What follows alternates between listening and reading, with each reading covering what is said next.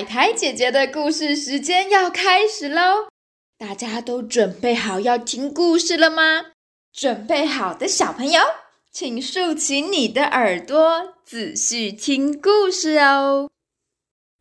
我们今天的故事是呱呱青蛙王子上集。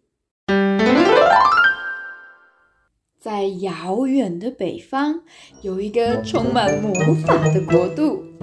在那里，有一个长相甜美可爱、受尽人们爱戴的小公主贝拉。贝拉五岁生日时，国王爸爸送给她一颗小金球。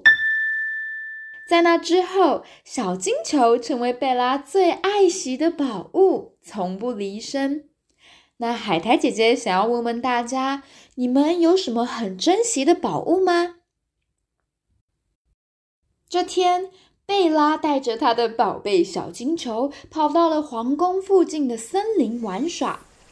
她坐在大榕树下，双脚泡在清凉的湖中乘凉。坐着坐着，越来越无聊的贝拉拿出了小金球。把它抛向天空，再用双手接住。就这样抛接了好几遍之后，贝拉忽然一个晃神，小金球掉到了地上，滚进了湖中，沉入深不见底的湖底。不会游泳的贝拉着急的哭了起来，她越哭越大声，哭得好伤心哦。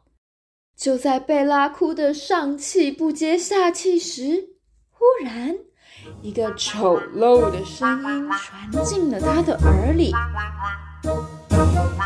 美丽的小公主，你怎么哭得这么伤心啊？”呱！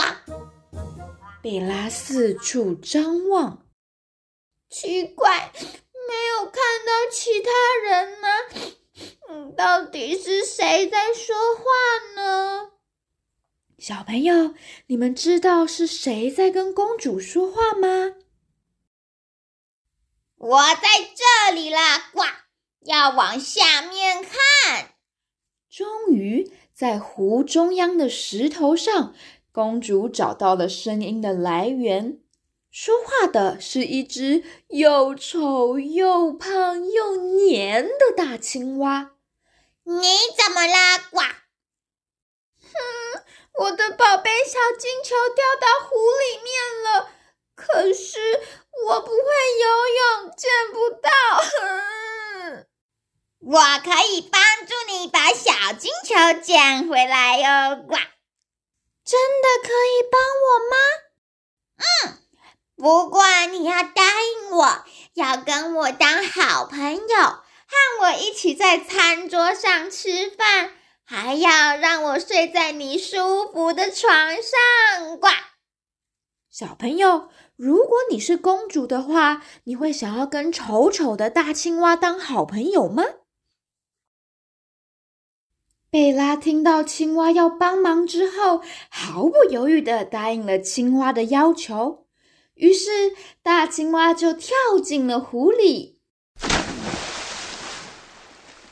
不一会儿，他就带着小金球游上了岸。没想到，贝拉拿到小金球之后，就头也不回的往皇宫狂奔，把与大青蛙的约定完全抛诸脑后。不管后方的大青蛙怎么嘶声呐喊，你不是要跟我当好朋友吗？小公主都当没有听到一样，甩开了大青蛙。那一只青蛙长得这么可怕，我才不想要跟它当好朋友呢。什么？小公主她居然没有遵守约定？怎么会这样子呢？好啦，海苔姐姐说故事的时间结束了。如果想要知道故事后面发生了什么事情，我们下次再见哦，拜拜。